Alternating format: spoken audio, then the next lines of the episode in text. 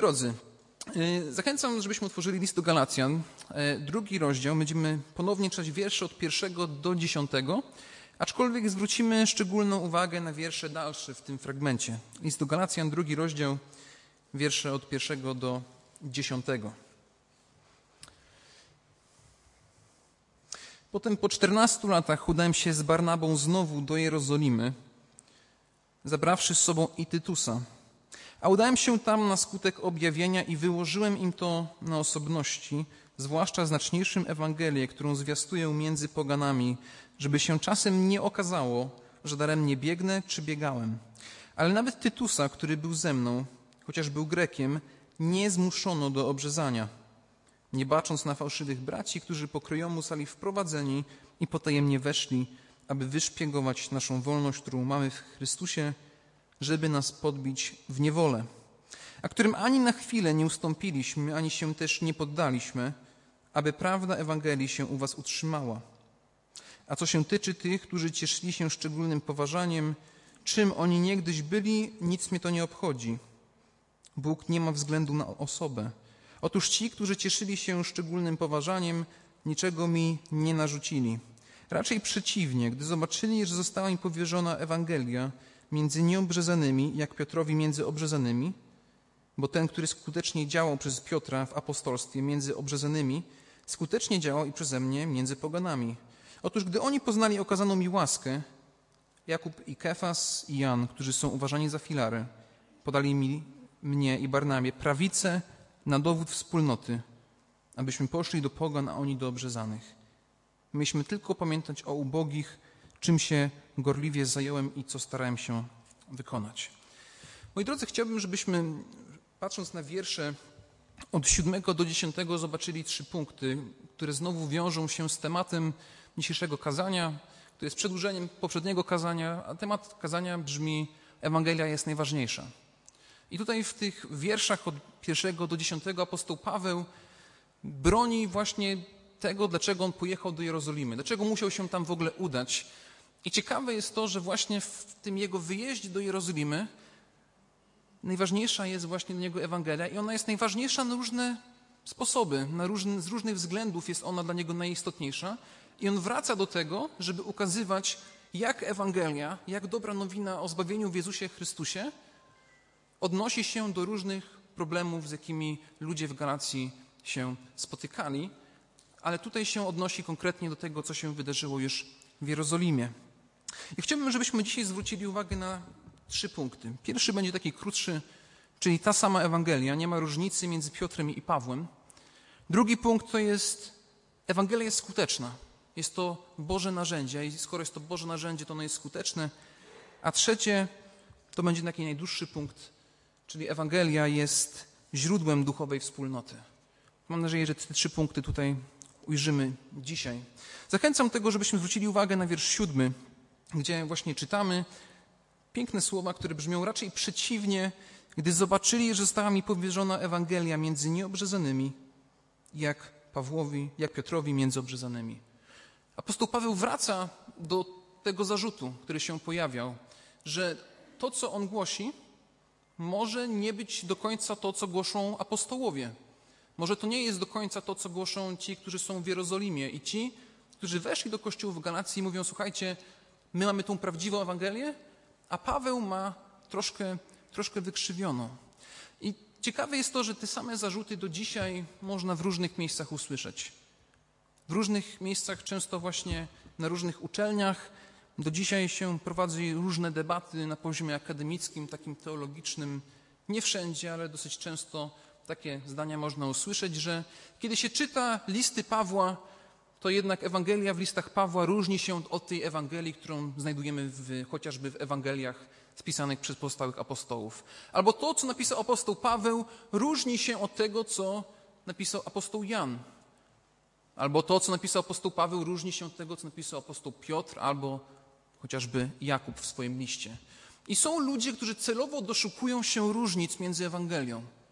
Celowo chcą powiedzieć: Słuchajcie, tak nie jest. To nie jest takie oczywiste. Tutaj musimy pewnej głębi sięgnąć, musimy na to zwrócić uwagę, a jednak kiedy apostoł Paweł zaniósł swoją Ewangelię, zaniósł to, co głosił, to, co poznał od samego Chrystusa, kiedy zaniósł to do apostołów, to okazało się, że oni ani nic nie musieli do tego dodawać i też nic od tego nie musieli odejmować.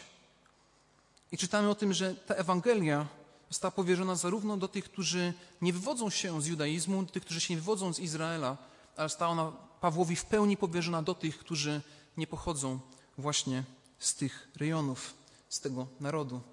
I w liście do Rzymian w pierwszym rozdziale mamy bardzo ważne słowa, które wydaje mi się bardzo często są przytaczane pod tym kątem. Pierwszy, list, pierwszy rozdział listu do Rzymian, wiersze od 16 do 17. Dwa wiersze, które mówią tak naprawdę tą prawdę, ujmują w doskonały sposób. List do Rzymian, pierwszy rozdział, wiersz 16 i 17.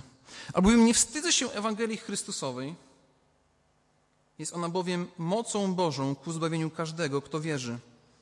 Najpierw Żyda, potem Greka. Bo usprawiedliwienie Boże w niej bywa objawione z wiary w wiarę, jak napisano, a sprawiedliwy z wiary żyć będzie. Apostoł Paweł jasno zaznacza w tym miejscu i w liście do Galacjan, że to nie jest inna Ewangelia, że to nie jest coś obcego, to nie jest coś dziwnego, to nie jest coś, co teraz należy sobie porównywać i dokonywać głębszej analizy tych tematów, lecz mówi, to jest Ewangelia, która ma taką samą moc. Tak samo przekonuje tych, którzy wywodzą się z Izraela i tak samo przekonuje tych, którzy nie pochodzą z Izraela. I tak samo ta Ewangelia zadziała w Was. Wielu z Was, którzy tutaj jesteście, ta Ewangelia, którą głosi apostoł Paweł, ta Ewangelia, która się pojawia na kartach Nowego Testamentu, przemieniła Wasze serce, przemieniła Wasze myśli i Bóg dokonał odnowienia Waszego serca. I to jest właśnie to, co się pojawia w wierszu ósmym. To się pojawia w wierszu ósmym. Zwróćcie uwagę na to. Jest napisane, bo ten, który skutecznie działał przez Piotra w apostolstwie między obrzezanymi, skutecznie działał i przeze mnie między poganami. Na co zwraca uwagę apostoł Paweł? Kto jest skuteczny? Kto skutecznie działa? Jest napisane ten, który skutecznie działał przeze mnie, skutecznie działał też i przez Piotra. To Bóg przez Chrystusa skutecznie działał przez Pawła, skutecznie działał przez Piotra. Czytamy, że Duch Święty jest tym, który przekonuje nas o prawdzie, o grzechu, sprawiedliwości. On został przekazany ludziom po tym, kiedy Chrystus wstąpił na niebiosa. I to właśnie z racji tego, że to jest Boże narzędzie, jest to coś, co Bóg nam dał dla, dla nas, abyśmy tego używali do przekonywania innych o dobru, które Bóg nam ofiaruje, o Bożej miłości. To skoro Bóg mówi, że to jest Jego narzędzie, skoro On tego będzie używać, to jak my możemy w to nie wierzyć? Jak możemy nie ufać, że Ewangelia nie jest skuteczna? Może coś innego jest potrzebnego, może są inne rzeczy, które są istotniejsze od Ewangelii do tego, żeby ludzi do Kościoła zaprosić. Zachęcam, żebyśmy zwrócili uwagę na wiersze w liście do Rzymian. Jest tu do Rzymian w 10 rozdziale, wiersze od 14 do 17. Jest do Rzymian 10 rozdział, wiersze od 14 do 17. Ale jak mają wzywać tego, którego nie uwierzyli? A jak mają uwierzyć w tego, którym nie słyszeli? A jak usłyszeć, jeśli nie ma tego, który zwiastuje? A jak mają zwiastować, jeżeli nie zostali posłani?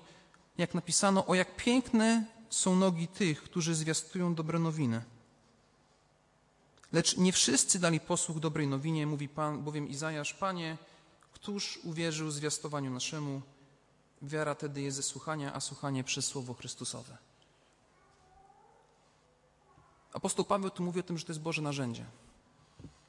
Że Bóg chce, aby przez zwiastowanie i głoszenie Ewangelii ludzie przychodzili do poznawania prawdy. I kiedy Ewangelia jest głoszona, kiedy Chrystus jest głoszony, kiedy Jego śmierć jest głoszona, kiedy Jego zmartwychwstanie jest głoszone, to Bóg tego używa do przemiany Twojego i mojego serca.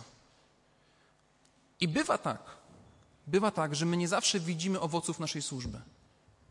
Bywa tak, że czasami się głosi, ktoś może głosić przez całe życie i nie zobaczyć owoców swojej służby. Są przykłady misjonarzy, którzy wyjeżdżali za granicę, do Indii, do Chin, poświęcali całe swoje życie na to, żeby tłumaczyć Biblię na lokalny język, żeby dzielić się Ewangelią z tymi, którzy tam są na miejscu i przez całe swoje życie nie ujrzeć nawet jednego nawrócenia. Wyobraźcie sobie, jak to byłoby dzisiaj, gdybyśmy mieli misjonarza tutaj w zborze, którego byśmy wspierali finansowo i w raportach ze służby informowałby, wiecie co, w tym miesiącu ponownie nikt się nie nawrócił. W tym miesiącu ponownie nikt nie przyszedł do Chrystusa. I potem przychodzi kolejny miesiąc i jest kolejna informacja. E, drodzy bracia i siostry, znowu zdaję wam raport, mówię wam, że znowu nikt się nie nawrócił. Działam, głoszę Ewangelię, ale nikt ponownie jeszcze się nie nawrócił. Jeszcze nikt nie przyjął Chrystusa jako swojego Pana i swojego Zbawiciela. I potem kolejny miesiąc i kolejny rok, dekada, dwie dekady. W końcu umiera w miejscu gdzieś w Chinach bez jakiegoś chrześcijańskiego pochówku, ktoś go gdzieś tam pochował. Ale nagle ktoś po jakimś czasie odkrywa to pismo, które on przetłumaczył. Nagle ktoś odkrywa to, co tam jest zapisane, odkrywa wspaniałość Ewangelii i zauważa, że no to jest jedyna prawda do zbawienia. I potem nie tylko on się tym cieszy, ale głosi komuś innemu. Mówi: Poznałem najwspanialszą wiadomość na świecie i chcę ci o tym powiedzieć. I potem kolejna, i nagle Ewangelia się rozrasta. I są przykłady takich misjonarzy. Jeżeli poczytacie najczęściej takie historie, można różne książki pod tym kątem kupić. Są przykłady misjonarzy, takie jak William Carey czy Hudson Taylor, którzy większość swojej służby służyli w taki sposób, że nie widzieli owoców głoszonej Ewangelii. Apostoł Paweł w liście do Koryntian mówi, że jeden podlewa, drugi zbiera. I kiedy my głosimy Ewangelię, my nie zawsze widzimy owoców tego, co się wydarzy, ale równocześnie wierzymy, że Boże Słowo nie wraca puste. Boże Słowo jest żywe, Boże Słowo jest skuteczne i ono, jak wierzymy, bo tak Boże Słowo samo o sobie mówi, jest skuteczne, jest prawdziwe i nigdy nie wraca puste. Zachęcam, zwróćcie uwagę na 1 Koryntian 3, 6 do 9. Pierwszy list do Koryntian, trzeci rozdział, wiersz od 6 do 9.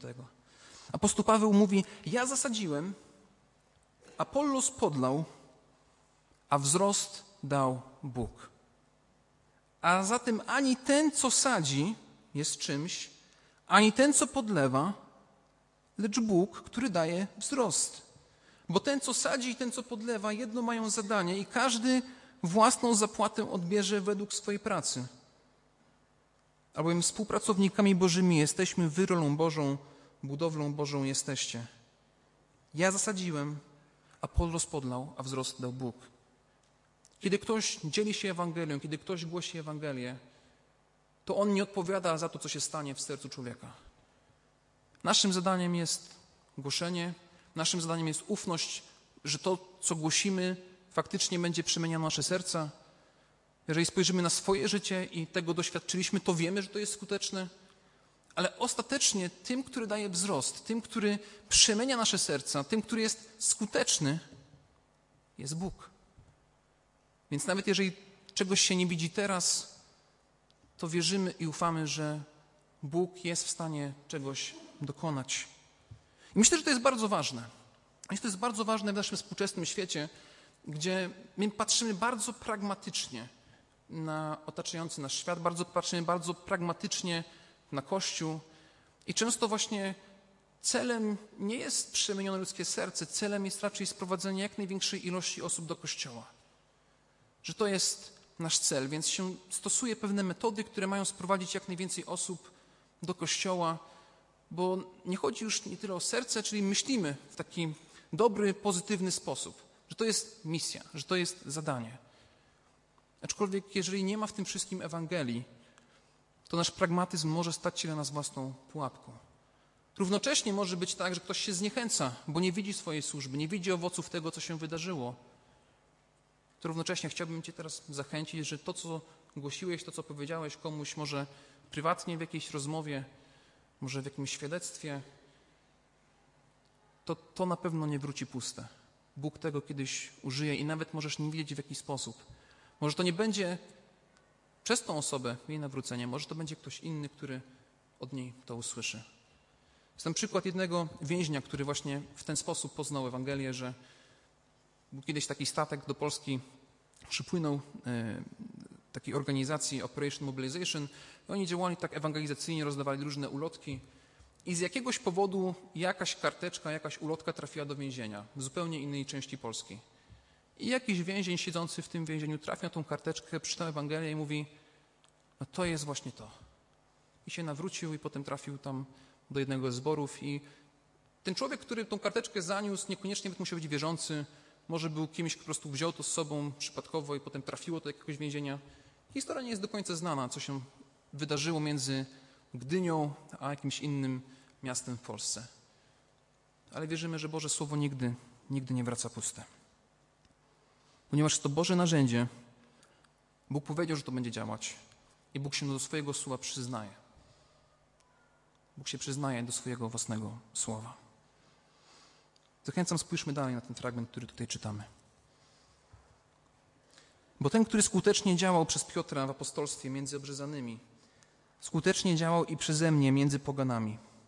Otóż, gdy poznali okazaną mi łaskę, Jakub i Kefas i Jan, którzy są uważani za filary, podali mnie i Barnabie prawicę na dowód wspólnoty, abyśmy poszli do pogan, a oni do obrzezanych. W wierszu dziewiątym pojawia się bardzo ciekawe stwierdzenie. Pojawia się stwierdzenie: Podali mnie i Barnabie prawicę na dowód wspólnoty. To jest koniec. To jest koniec rozmowy apostoła Pawła z apostołami. On pokonał wiele kilometrów, żeby się do nich udać. I dopiero na koniec rozmowy, dopiero po tym, jak wytłumaczył Ewangelię, wytłumaczył, jak ją rozumie, dopiero po wyjaśnieniu, rozumieniu przez niego Ewangelii, dopiero wtedy apostowie mówią: Jesteś naszym bratem, ty służysz Bogu, idź, błogosławimy Tobie, idź dalej. Ręka stała dopiero na końcu. W momencie, kiedy Ewangelia została zrozumiana, wyjaśniona.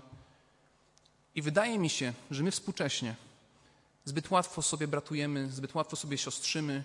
My bracie, siostro, gdzie nie zawsze wiemy, czy druga osoba jest człowiekiem wierzącym. Bo tak łatwo, łatwo brzmi. Łatwo, fajnie brzmi, kiedy tak sobie bratujemy, sobie siostrzymy. Taka trochę kultura chrześcijańska się z tego wyrabia. A jednak, przynajmniej tutaj w tym kontekście, kiedy ktoś nie jest częścią lokalnej wspólnoty, kiedy może nie do końca wiemy, w co ktoś wierzy, to może warto dopytać, zapytać się o to, jak ktoś rozumie Ewangelię. Nawet jeżeli ktoś mówi, że wierzy w Ewangelię, to nawet przez słowo Ewangelia może rozumieć coś innego. Niekoniecznie musi wierzyć, że Jezus umarł na krzyżu i zmartwychwstał. Dla niektórych Ewangelia, czy też dobra nowina, to jest świadomość tego, że Bóg ma cudowny plan dla Twojego życia. I ludzie mówią, no ma Bóg dla Ciebie wspaniały plan. Wspaniały plan i podążaj że tym planem, Bóg ma Ciebie dobry plan i to jest bodajże ta informacja, która jest tą dobrą nowiną. Inni dzisiaj odrzucają aspekt grzechu. Kiedy się miesza z grzechem w perspektywie Ewangelii, to się okazuje, że nie wiemy, czy w ogóle Chrystus był potrzebny, żeby umrzeć na krzyżu. Kiedy ktoś mówi, że ludzie z zasady są dobrzy, tak naprawdę Chrystus jest pewną ideą, pewną inspiracją do właściwego działania. W innych przypadkach, dla niektórych przykładem wspólnoty i jedności dzisiaj już nie jest Ewangelia, to nie jest źródło wspólnoty duchowej, raczej źródłem jest wspólne działanie, często działanie humanitarne, działanie, które ma służyć ogólnemu dobru i przez to jest rozumiana misja, przez to jest rozumiana Ewangelia. Miałem taką rozmowę, gdzie właśnie ktoś tłumaczył, że właśnie w ten sposób było postrzegane Ewangelii, że to tak naprawdę o Jezusie nie było za dużo, najważniejsze było to, co wspólnie robimy, jak wspólnie działamy. I w momencie, kiedy działania przestają brać górę nad Ewangelię, kiedy działania przestają brać górę nad pomoc duchową, duchową potrzebę drugiemu człowiekowi, to w tym momencie zaczynamy ingerować w Ewangelię, zaczynamy ingerować w sens i cel przyjścia Chrystusa. Niektórzy dzisiaj odrzucają zmartwychwstanie jako fakt. Niektórzy odrzucają całkowicie, że Jezus był w ciele. A kiedy czytamy chociażby w liście do Koryntian, o tym w liście do Koryntian w 15 rozdziale, pierwszym, pierwszym liście do Koryntian w 15 rozdziale, to apostoł Paweł mówi tak, a jeśli o Chrystusie się opowiada, że to zmartwychwzbudzony, jakże mogą mówić niektórzy między wami, że zmartwychwstania nie ma? Bo jeśli nie ma zmartwychwstania, to i Chrystus nie został wzbudzony. A jeśli Chrystus nie został wzbudzony, wtedy i kazanie nasze daremne, daremna też wasza wiara. Jeżeli zaczynamy, zaczynamy ingerować w różne aspekty Ewangelii, czy to jest pełne człowieczeństwo Chrystusa, czy to jest pełne bóstwo Chrystusa, czy to jest zmartwychwstanie Chrystusa, czy to jest Jego śmierć ofiarna za nasze grzechy na krzyżu, to przestajemy tak naprawdę w tą Ewangelię wierzyć. Mówiliśmy o innych aspektach ingerowania w Ewangelię, które w liście do Galacjan są bardziej prominentnie ukazane, takie, że dokłada się do wiary, dokłada się uczynki, tak zwana Ewangelia Chrystus Plus. I kiedy zaczynamy drążyć w pewnych rzeczach, w pewnych aspektach, to naprawdę powinniśmy mieć świadomość, że naszą jedność buduje jedna Ewangelia, jedna prawda, a nie wiele różnych, które są do siebie podobne, które w jakiś sposób sobą są powiązane, ale tak naprawdę to nie jest aż tak ważne, żeby wiedzieć, w co się wierzy. Bo doktryna dzieli, miłość jednoczy.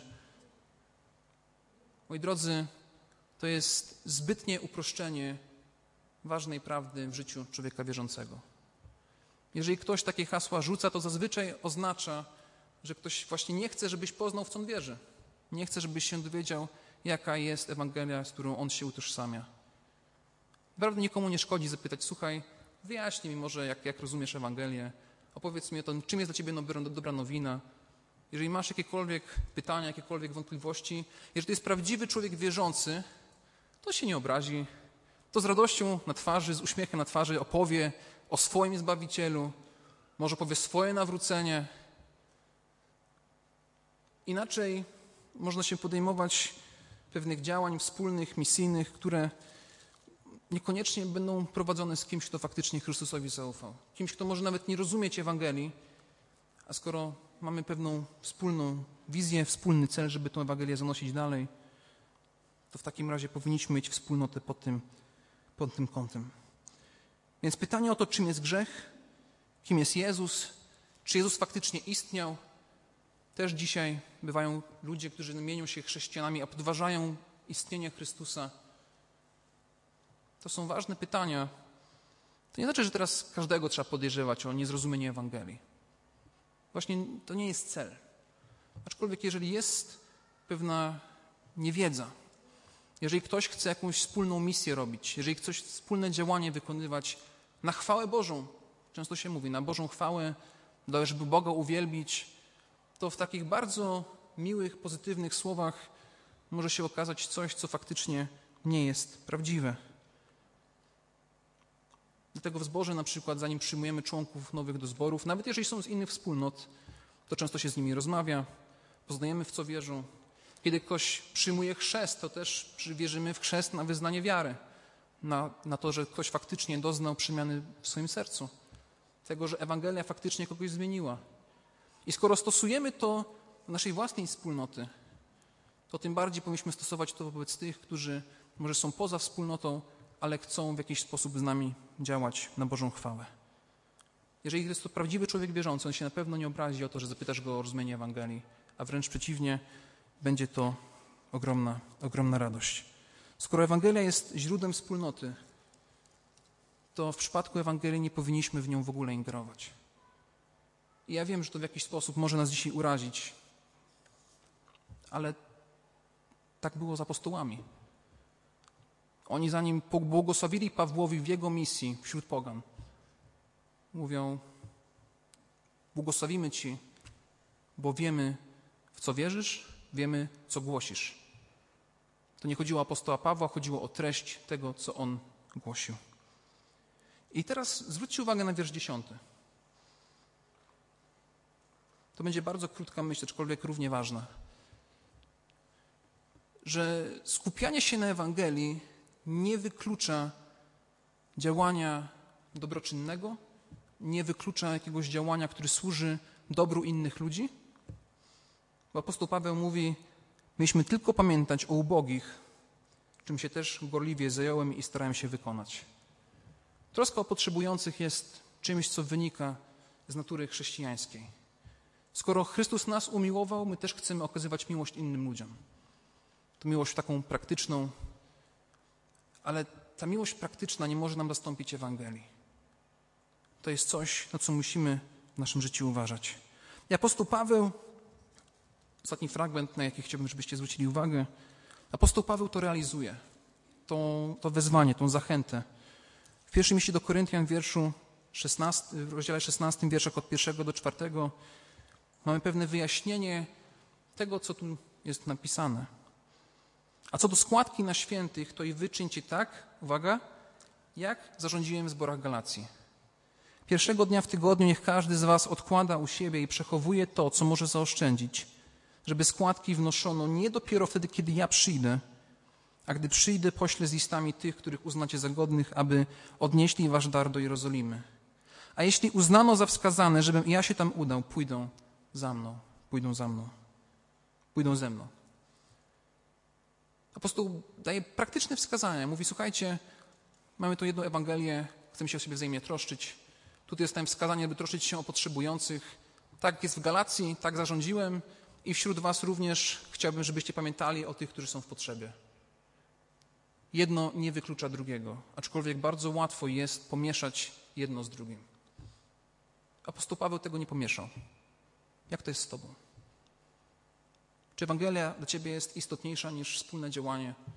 Czy Ewangelia jest na pierwszym miejscu pod kątem jedności, jaką masz z drugim człowiekiem wierzącym?